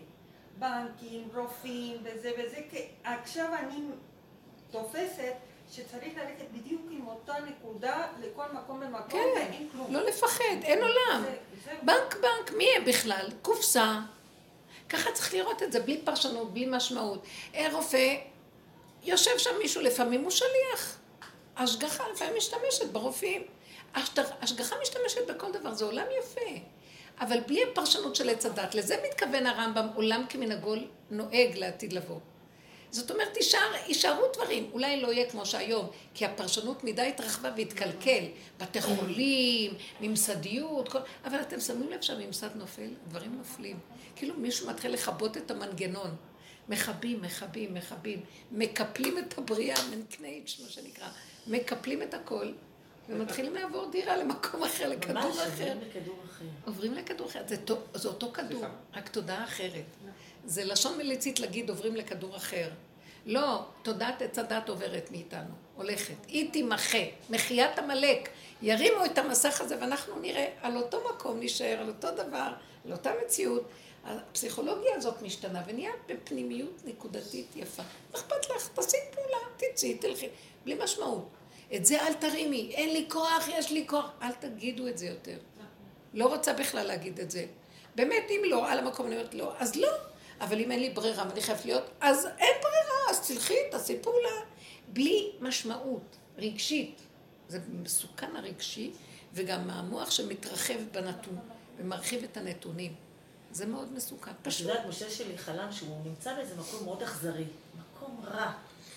והוא מחפש לצאת והוא יוצא והוא נמצא בתוך מבוך. חדרים חדרים, והוא ככה מתקפל, כמו שאת אומרת, הפרצוף שלו בא לפה, הוא רוצה לצאת מפה, הוא רואה יד, הוא את האף שלו רואה. ממש חלם, חי את זה ממש. את כל הפרצופים, והוא לא ידע איך לצאת מהמקום הזה. עד שהוא שמע קול שאומר לו, לא, אתה לא יכול לצאת מפה לבד, אתה צריך לבקש ממני עזרה, תגיד שאתה לא יכול, אתה לא יכול. איזה יופי, הגבוליות. אתה לא יכול לא יכולים, לא יכולים, לא יכולה, לא יכולה. הוא היה כאילו לא יכול. תגידי בפשטות, פתאום הוא בחוץ, לא יכולה לצום. זה היה החלום של הבן שלי. אני לא נותנת הוראה, את צריכה להרגיש את עצמך. בן 19, סיפר לי שפתאום הוא יוצא, הוא ביציאה, אה. והוא רואה מקום יפה, והוא לא האמין שיש יציאה, כי הוא היה לפני כן כאילו במקום מאוד רע. הוא אומר, איזה כן. מקום יפה, ואז הוא חושב, אני אחזור להגיד למשפחה כאילו, שיש מקום, יש אפשרות לצאת מפה. איזה יופי, איזה משהו. מי זה מישהו כאן אה, מחכה למישהו? כן. איזה יפה זה. הוא אומר, אני אחזור, אני אחזור עכשיו להגיד, אני לא מאמין שמצאתי מקום יציאה מפה. אז אמרתי לו, למה חזרת? היית צריך לצאת. זהו, הוא אומר, לא, אני עוד לא תכננתי לצאת, רק לא האמנתי שיש יציאה. אמרתי, אני אחזור ואני אגיד לכם שיש יציאה. אני חלמתי, ממש מעניין. רגע, אז אני אומרת, בסופו של דבר, רציתי, אה, היה לי חלום בשבת בבוקר, לפנות בוקר כזה, שאני אה, נמצאת, לא זוכרת כל מיני דברים, לא יודעת, אני לא משגיחה על חלומות, אבל מדי פעם יש כאלה דברים מעניינים. ואז פתאום אני שמה לב שיש לי אה, ילד ביד, תינוק, והוא לא שלי, אבל אה, אני צריכה לשמור עליו ולהיות איתו. אבל אני מסתכלת עליו ואני מאוד אוהבת אותו ואני רוצה לאמץ אותו. ואני יודעת שההורים יגידו לי, קחי אותו, קחי, זה בסדר, לא... עכשיו, אז אני מסתובבת, ופתאום אני שמה לב שלא האכלתי אותו כבר כמה ימים. והוא נחלש, ואני, היו לי הרבה חלומות כאלה פעם. אבל זה היה, כאילו, תמיד הייתי נשארת בתסכול משוגע. הייתי נשארת בתסכול מזעזע, שאני לא יכלתי, ואני מחפשת בקבוק משהו להכיל, ולא יכולה, וכן מאכיל. ואני מסתכלת עליו, אני אוהבת אותו. הפעם התחושה הייתה אחרת. אה, אפשר לסדר אותו, זה לא כזה גרוע. אז אני, ברגע הראשון שראיתי שלא אכלתי אותו, אני רואה שהוא חלש וכחוש, ואני רואה, הראש שלו נהיה קטן, קטן, קטן, והראש... מה זה, זה תינוק? תינוק, וראש נהיה מצומק, קטן, קטן, קטן, קטן. ואז זה הבהיל אותי, ואמרתי, אוי, אז צריך להכיל אותו. אבל פתאום אני מסתכלת ואני רואה שהראש הזה נפל, ואז אני אומרת, אוי, ואז אני רואה יש לו ראש חדש, פנים חדשות. פנים חזקות, מעניינות, מסודרות טוב. כאילו, הקטן הזה נהיה כל כך קטן, כדור והוא נפל. וואו. ונהיה שם פנים יפים, מעניינות. לא, המילה יפה לא הייתה. אה, תווים יפים, חזקים, ברורים. ראש. ואז אמרתי, אז אני יכולה רק לגשת לבית מרקחת לקנות מטרנה ואני אכיל אותו. בפשטות כזאת, והתעוררתי. והתחושה לא הייתה של תסכול נורא, הולך למות לי, מאיפה אני אביא לו? אני לא יודעת מה לעשות, כי היו לי הרבה כאלה פעמים. ואז אני רואה, כן, התודעה הזאת כנראה, אה, הרעבנו אותה. אנחנו לא נותנים לה מזון, מתעקשים. לא רוצים, לא רוצים, לא רוצה, לא. אני גבולית, אני לא יכולה, לא רוצה להתרגש. אין לי כוח, אני לא מגיבה, אני לא עונה, אני לא אומרת, אתם רוצים ככה, יהיה ככה, אתם רוצים ככה, יהיה ככה. אני לא מספקת מזון לתודעה הזאת. אה, היא רוצה להפחיד אותי על הקורונה, אני אומרת, אני לא יודעת, אני לא שומעת, אני לא הבנתי, אני לא, לא יודעת, לא מבינה, אני נושמת, נושמת, הרגע זה ככה, ככה, צמצום, לא נותנת לה. אז כנראה זה ממית. אותי מנסה להפחיד אחר כך. היא אומרת לי, איך עשית ככה? לא, לא, זה... ככה? וזהו, ככה וזהו. לסגור, אל תאמינו, אבל צריך להיות אכזרי. אל תאמינו. אכזריות, אכזר, זר לדיבורים האלה, זר למחשבות, זר לרגשות, זר, זר. לא קרה, לא יודעת, לא שייך אליי.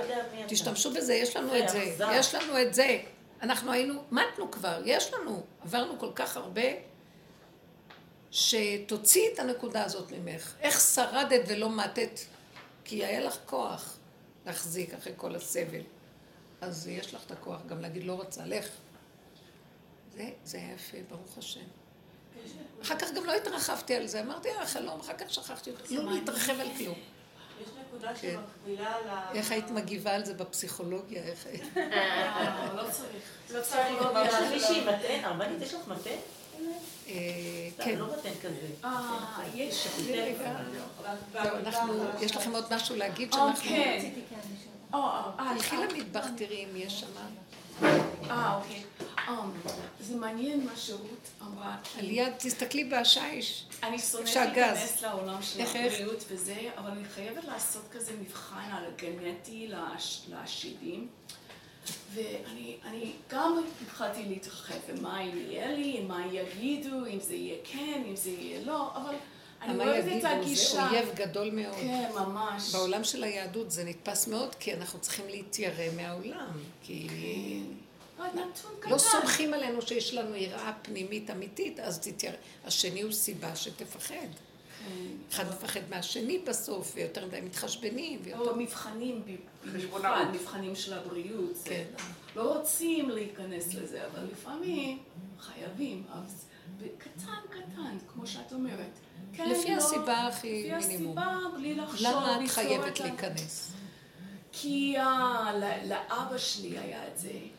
מה אז היה? אה, היה ש- אה, סרטן אה, שד, אז הרופא אמר לי, צריך את לעשות את המבחן הגנטי, כי אם יש את זה, יש גן, יש גנים, הם הם יודעים היום, אז אם יש, אז צריך, לא יודעת, כל מיני בלה בלה בלה.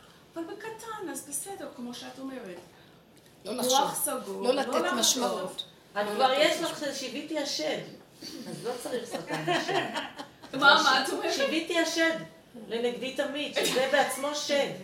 זהו.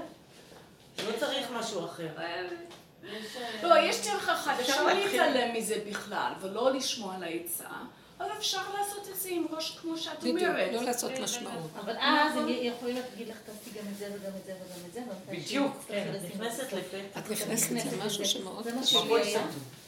את יודעת מה? אה, את לא, את יכולה, ל- תתחנן, תבקשי להשם. תגידי לו, תוציא אותי מזה, לא? זה לא מחייב ששם זה ככה, אז כך יהיה. הם כל הזמן. מחפשים בדיקות, הם אוהבים, כן, הם מקבלים כסף על זה גם. אני בדרך כלל לא הולכת לכיוון הזה, אבל ה- פוטנציאל לא צריך להתממש. זה שזה לא למה לך פוטנציאל, אתה לא בכלל? ממש. אבא שלי היה אני בסדר, מנתקת הוא להם חי עד גיל בטלפון. 90 ומשהו. אז בשביל מה את צריכה ללכת? הוא תפס את זה בגיל 50 ומשהו, ואז חתכנו, ואז הלך, ולא היה, לא חזר ושום תלכי- דבר. תלכי בלי לחשוב, בלי לחשוב. מתקללת כי יש אותה. גנטיקה. הם רק מצד שני, ואני אומרת לך, תלכי לעזאזל, את יכולה ללכת את. פקידות שמתקשרות. משעמם להם, אז שתלכי את. לבריאות. שכולה לעזאזל. אין להם מה לעשות. ב- ב- הם הם הרי יושבים בפקידות, והם צריכים קליינטים. הם סילקו את כולם, אין אף אחד, אז הטלפונים עכשיו, אה, מה הם יעשו כל היום? חמודות. אבל המנגנון מה הזה. שמעניין אותי גם, בקשר לבריאות, יש כל מיני ניסים שקורים, שבלי כלום, יש, אני תמיד אוהבת לשמוע את הסיפורים, ואני גם מחפשת, כי הם הסיפורים שזה בדיוק מוכיח שזה שום תרופה, זה שום, זה שום דבר חוץ מבורא העולם. שהבן אדם אמר, הוא לא רוצה, הוא לא רוצה טיפולים, לא רוצה שום דבר, אמרו לו, יש לך איזה חודש לחיות, פתאום נעלם לו כל, ה, כל הסיפור הזה. איך זה קרה? אבל. למה, למה הם לא עושים מחקר על זה? הם לא הולכים לכיוון הזה. היו צריכים מאוד מזמן יפה. לעשות. כי זה לא מאוד מדעי. יפה, היא אומרת, היא מציעה דבר אחד. למה הם לא עושים מחקר על זה מדעי. שפתאום נעלם? הכל נעלם? נכון. למה הם לא חוקרים יש את זה? זה, זה לא הרפואה את זה? הקונבנציונלית. לא רוצים אנשים היא מזינה את מוכנים עצמה. ברפואה הלא קונבנציונלית. מחיה את עצמה, הרפואה הקונבנציונלית. כן. ברפואה הלא קונבנציונלית יש תחום שלם של זה, יש מומחים בנושא הזה. נכון. יש. יש, ספר שנקרא המסע, זה ספר כזה אינפנטילי. זה לא אה, רפואה קונבנציונלית. זה מסע. אפילו לא רפואה, זה תפילה. את יודעת, אני. חושבת, אני, סליחה שאני אומרת לכם, אני שומעת אתכם ואני מתה מפחד. אני צריכה ללכת עם הגולם, ממש לא, לא לראות את כל כן. הנתונים, את הכל, כן. ופשוט לעשות בדיוק. פשוטות, ושם יהיה. ברכה. אני לא יודעת כלום. בלי לדעת, לא, בלי להבין, לדעת בלי. אפשרויות. להגיד השם אני בידיים שלך. זה- ממש. ממש, ככה, כי הם לא מתים שם. כן, נכון. לגבי השד הזה, אני הרגשתי. לגבי. השד, רציתי רק להגיד שיש לזה מקבילה, כאילו לא לקרוא לזה שד. אני זוכרת שפגשתי את אה, אחד מהל"ו, מישהו שפייגי הכירה לי מישהו. והסתכלתי, ודיברתי איתו פעם, ואמרתי לו, עד מתי ימלוך מלך אביון? למה אתה צריך לראות סמרטוט בגלל שאתה ל"ו? אז אתה חייב לראות כמו סמרטוט. אמרתי לו, לעד עד ימלוך מלך, כאילו, שימלוך מלך עליון, למה בשביל... כאילו למה, אני אומרת לו בעולם, למה הסמרטוטים האלה מסתובבים לך פה בעולם? די, תפסיק להיות אביון. כאילו גם לגבי, כאילו במקום לקרוא לזה שד, אני אומרת לו, תפסיק להיות מלך אביון. כאילו, זו אותה נקודה, נכון. אבל בצורה שכאילו, אז תמלוך אז הוא. יגיד, הוא יגיד, עד שאת לא, אני חייב להיות. עד שאני לא מה.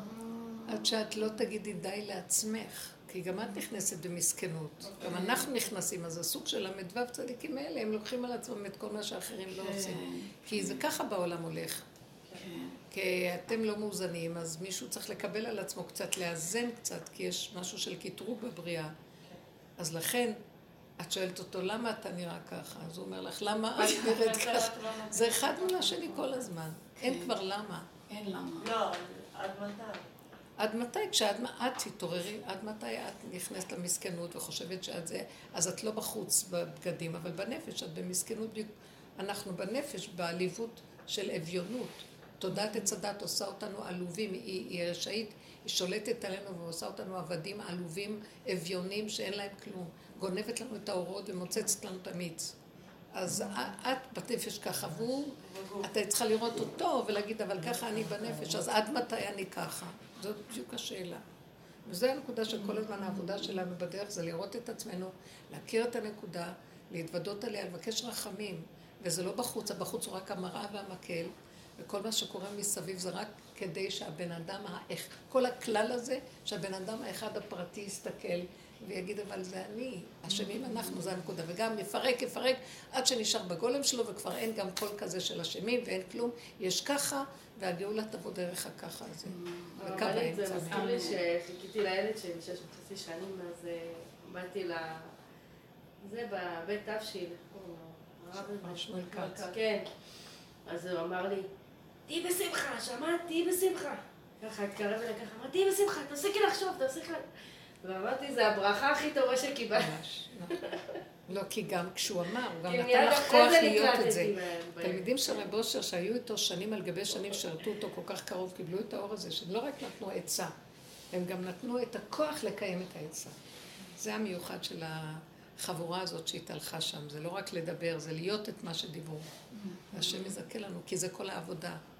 כל העבודה זה, אנחנו מדברים, להתחזק, לקבל הטענה של הדיבור, אבל ללכת ולחיות, לתרגל את זה ככה. וכל פעם שבאה מצוקה או משהו, סימן שקוראים לי לדגל. עוד פעם לעשות ככה, עוד פעם זה, עוד פעם. כן, זה רצו ושוב, כי אנחנו, העולם משפיע עלינו. אבל להשתדל עד שתחליטי, לא רוצה עולם, לא רוצה השפעות. לא רוצה, למה אני חייבת? מי צריך את זה? אבל צריך לקחת ולעשות את העבודה, תהליך של צמצום אחר צמצום, עד שמתפרק הכל. אני כל כך שכבתי בתשעה באב, בתשישות, אמרתי, אני לא, באמת תשישות, לא סתם. אה, ואמרתי, לא זזים לאף מקום, אפילו ערכים עליונים, נעלה להר הבית, נלך, נעשה זה, נעשה... כלום, לא רוצה, גם זה, הכל נופל לי, כלום. שיסתדר הכל ויסתדר לבד. אין לי כוח להילחם על כלום שזה יהיה ולעשות פעולות של התערותא דילתתא כדי שיקרה ומה שיקרה ולא יקרה. די, נגמר. השם מחכה לצעקה של הדי, של האנוש, של האדם, בייחוד היהודים שהגיעו למדרגה שכבר גם, הם גם מוכנים לוותר על היהדות שלהם, כבר אין להם כוח יותר, כי אם היהדות היא מלאה גלות וצער וחורבן, אין לנו כבר כוח לזה, די, תרים את הדבר הזה. עכשיו נכנסת המלכות. היהדות היא משנה למלך. הסוף של היהדות היא רק במשנה למלך, אבל המלך עצמו הוא משהו אחר. הוא אחשוורוש, הוא מלכות, הוא לא, הוא לא קשור לדת, לכיוון, לשם, למשהו. הוא קשור לאמת, בריאה, בורא, נקיות, פשטות, בלי גוון של אה, דת כזאת או כזאת או כזאת. להבדיל אלפי הבדלות שהדת היהודית היא יסוד כל הדתות, אבל היא עדיין, יש בה משהו שממנה, למדו ממנה לעשות דתות. היא צריכה להיות אמת, דת אמת. דת אמת, זאת אומרת שאין לה גוון כזה או כזה, מובדל. הוא מתקלל, המלכות היא כללית, היא מתקללת, והאמת מתגלה. ונראה תורת אמת. השם חיזר אחרי כל הגויים לקבל את התורה. הוא רצה שכולם יקיימו את התורה. אבל תורת אמת, תורת מידות. הלוחות הראשונים היו תורת מידות. השכל של האור הגנוז היה בתוך המידה, חרוט בלוחות. האותיות היו חרוטות בבשר של הלוח. זה לא היה במוח. הכתובים, הלוחות הכתובים היו אחר כך כתובים חיצוני. לזה מקיימים בדת. ישיבה בני נוח. איך? הגויים. הגויים. חייבים. לקיים שבעה מצוות בני נוח. גם הם יבואו בסוף בית המקדש שיהיה של כולם. כן, כי ביתי בית תפילה יקרא לכאן. אמנם אין, אין, אני מוכרחה לציין שהמעלה של עם ישראל בגלות, מה שהם לקחו וקיבלו על עצמם, היהדות, אין עליה באף מקום. אף אחד לא עבר את הייסורים, את השעבוד מלכויות, את הגלויות, התלאות הנוראיות של מה שעברנו, כי שמרנו את התורה בתוך עץ הדת, וזה בתוך עץ הדת, הנחש עלייך כל הזמן, התודעה הזאת משגעת, ואת מחזיקה את האמת בתוך זה. היא מתבלבלת לך עד כמה נופלת עוד פעם, עוד פעם, עוד פעם. זה למות, אף אחד לא היה מוכן להיכנס לסזיפיות הזאת. כולם אמרו, תנו לנו הפקרות של עץ הדת, מה, מה, מה.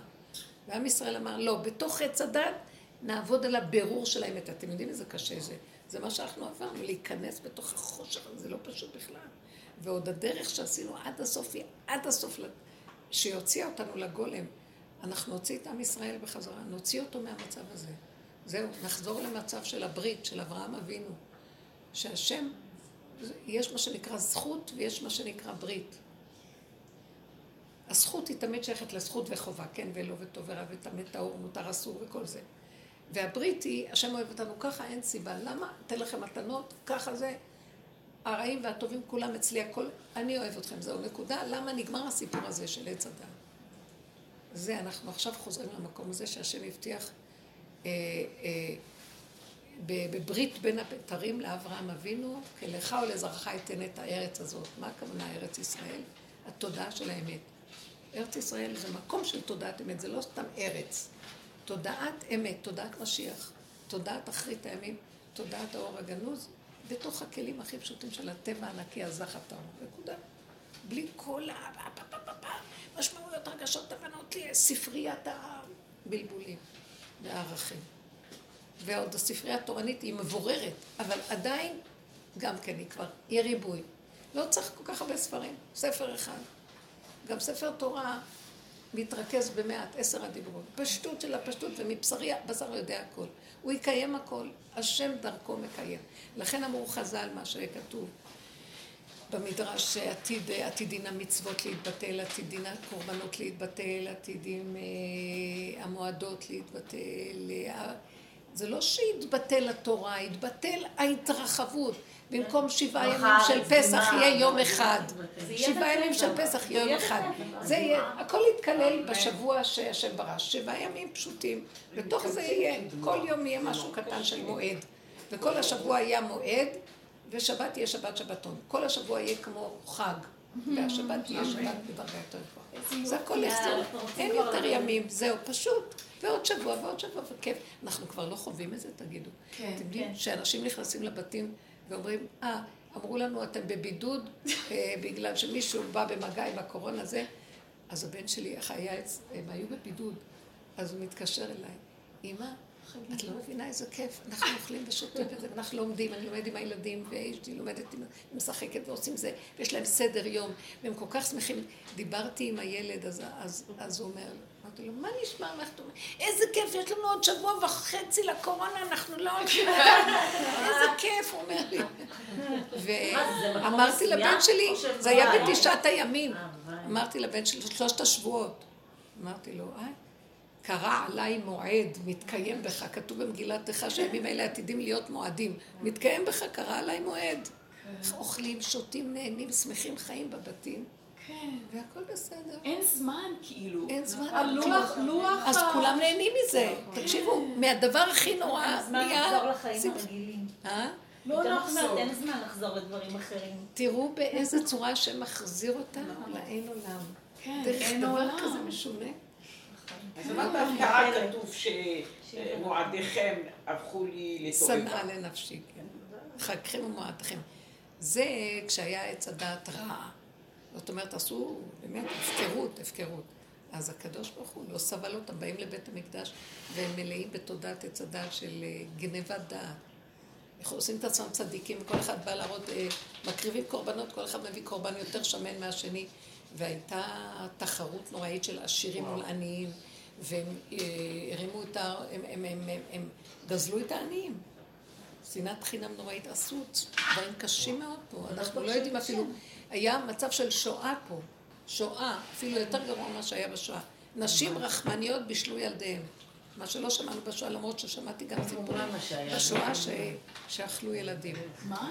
שאני שמעתי שבשואה היו גם סיפורים ששחטו ילדים ואכלו כי לא היה להם מה לאכול.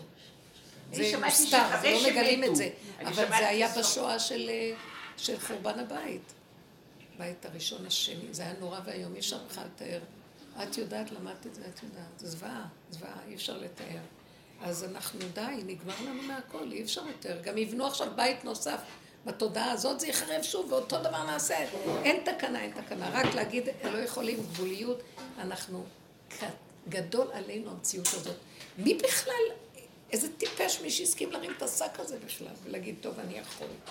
אבל לא הייתה ברירה, לא היה לנו את החוכמה הזאת של הסוף. עוד הייתה גדלות מקשקשת. טוב, נכפר, נכפר כל שנה תשעה באב, נכפר. כל העם את זה, זה לא נכון. השם אמר להם לכרות בו ולהשקיע בו כל שנה. שמה? השם עשה את זה. השם נתן סיכוי כל תשעה באב לכרות לא אותו. נורא. כן, כן, זה השם של, השם של השכר ועונש, ברור. יש השם של זעיר אנפין של שכר ועונש, ושל אה, שהעולם לא הפקר, ויש כאן, ויש השם של אריך אנפין, שזה עכשיו הגאולה. אור של יסוד הברית, נותן לט- לטובים לרעים, ואדם רק צריך להגיד, אני לא יכול, והוא מסיים את הסיפור. כמו יולדת, זה כבר, זה לא התהליך של ההיריון, זה תהליך של לידה ולא יכול כלום, וזה גבוליות שמכריחה אור הכי גדול להתגלות, הגבוליות. אי אפשר לגלות את האור הגדול בלי הגבוליות.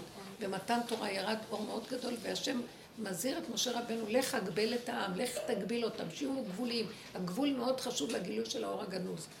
בעוד שהאור של עץ הדעת, הוא לא צריך כזאת הגבלה. הפוך, המוח מתרחב ועושה את עצמך, שיש לך הרבה כוח והרבה יכולות. וזה דמיון. כי אור, האמת, אור הגנוז, הוא לא סובל את הדמיון הזה. הוא- אז עכשיו את ממקדת אותי, כי יש את העייפות שבאה מהמוח, נכון. ויש את הגבוליות שבאמת באה מה... בדיוק, בדיוק. אז ככל שהמוח סגור, יהיה לנו יותר ברור שזה הגבוליות שלנו, והיא גבוליות תודה, היא טובה. אני לא יכולה, אז תלכי לעשות רק פעולה של נש- נשימה עוד רגע, עוד רגע, עוד רגע. זהו, נגמר. לא יכולה יותר. אני, קורה לי שאני יכולה לחכות לתור, ועוד מעט מגיע התור שלי בסוף המות, אני לא יכולה. חיכיתי שעה, ונשאר לי עוד איזה עשר דקות, ופתאום לא יכולתי, אמרתי, אני הולכת. ומסרתי את התור שלי למי שכנעת לי, אבל את- אתה כבר מגיע, לא יכולה. זה היה נראה דבילי, אבל לא יכולה.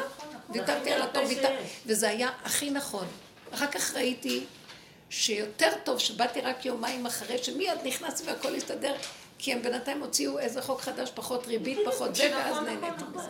אז אז ראיתי שזה באמת השם אומר לי, קומי לכי. שמעו לגבול, הגבול הכי מעודכן והכי יודע. יופי, תודה רבה לכם. תודה. איזה כיף להיות. ילדים קטנים שמחים נהנים בגן עדן. וואו.